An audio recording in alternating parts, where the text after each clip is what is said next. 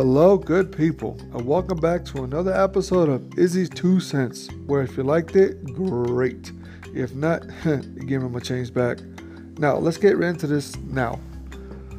I know I told everyone that I was going to post every Monday and Thursday, and yes, that's what I want to do. Unfortunately for me, since I just moved to Oklahoma, I couldn't do that. I was more focused on getting out the apartment and also trying to stay in the apartment to unpack. And thankfully, I have unpacked everything as of today. Yay! Applaud for me. Somebody. Anybody. Please.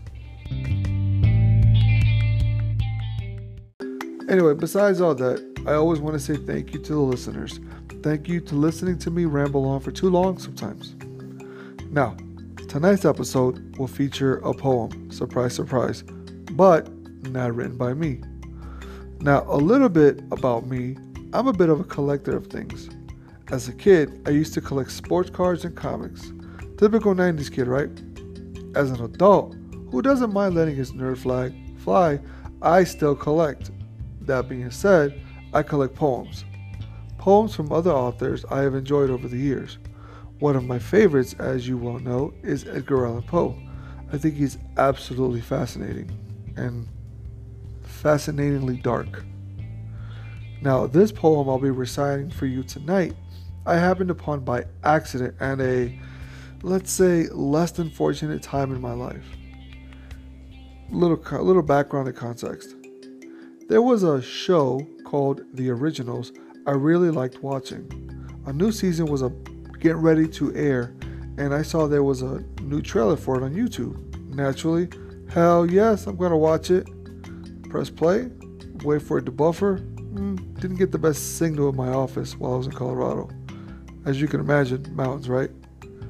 The trailer starts to play, and I was blown away. For one, this coming season was going to be awesome. What really caught my attention was the main character, Klaus Michelson, reciting this poem during the entire trailer. You probably think, why would a poem as the main narration in a trailer be awesome? Simply put, context. The trailer had a lot to do with a return and violence to ensue kind of theme, and the poem pushed that theme even further with its own underlying yet clear as day meaning. Now, a little more context and background. At this point, I wasn't having the best time at work, to say the least. Matter of fact, I dreaded coming to work. And as you can imagine, it had all to do with people. Yep, coworkers, human beings I just wasn't meant to be around. Hell, who am I kidding? Most times, I don't think I'm meant to be around people in general anyway. I either cannot connect, no matter how hard I try to, or I simply don't care to. That's not to say that's the case all the time. I do connect with certain individuals very distinctly. They know who they are, so there's no need for me to shout them out. Even though as I'm penning this out, I deleted an entire short list of names. So, where was I? Work, right? Work was difficult to say the least. And at this poem, this poem just really summed up how I felt. So sit back while I put on my best deep in thought voice and read you a bit of this beautiful poetry. This is called A Poison Tree by William Blake.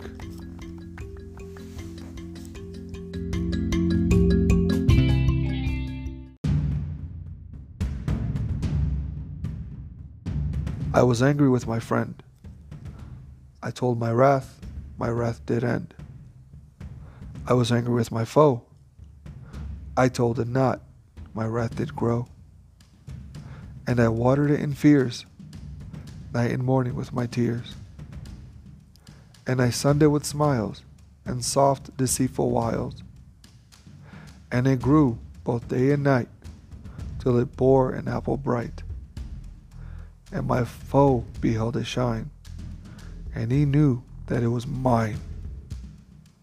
And into my garden stole, when the night had veiled the pole.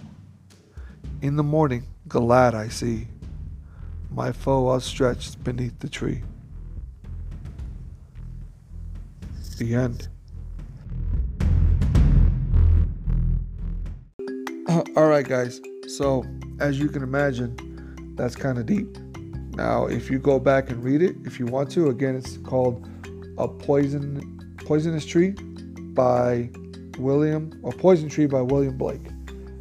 This poem, again this poem came to me during a time in my work life that I wasn't having, again, the best time ever, to be honest. Um, things weren't exactly going my way, and I wasn't able to, I guess, communicate the most effective way, or even correctly, for the most part, with certain individuals that I had to work with. Uh, again, I'm not going to say any names because, let's be honest, I'm going to try to practice some modicum of respect. But with that being said, with that being known, it was work. And this poem really, really resonated with me in regards to that particular situation. See, with me, to be honest, poems, kind of like music for me, they seem to express some kind of emotion that I'm going through at the time. And I seem to happen upon these poems that kind of coincide with some kind of major event slash emotion that I'm going through, some kind of experience that I'm going through. I don't actively seek them out, even though sometimes I do, to be honest. But the ones that really resonate with me, the ones that really kind of leave a mark, if you will, they all just come up by accident. I end up reading this poem and I think, wow, this really kind of describes this experience, this emotion, uh, this roller coaster that I'm currently on right now. So that being said, Um, I encourage you guys to go out there, pick up a book, go to your local library, and read some poetry. I love it. You might not. Maybe you might. Who knows? Maybe you might and you don't know you might. I don't know. But I encourage everyone to go out there, read some poetry. I think it will expand your mind, expand your vocabulary, and probably even expand your articulation. That's right. I had to look that word up. No, I didn't. Actually, no, I didn't. I was trying to make a joke, but you know, some. I had a friend. I have a buddy of mine. I, I'm probably going off a tangent. A really good friend, really good buddy of mine, has told me that they do not like when I kind of, I guess, downplay myself in my uh, podcasts or my vlogs or anything that I do. And first and foremost, I thoroughly, sincerely, and honestly appreciate that. That. I mean, that's friendship right there. Uh, I, and I know she, this friend of mine, could probably like dig into me about why not to do that. And I guess they know how to effectively communicate so that I can understand with what they're saying, even though sometimes they got to explain to me till they're like blue, red, and green in the face. And I do mean blue, red, and green, like all the colors. Looks like a damn rainbow. Skittles. Anyway, I, I get it.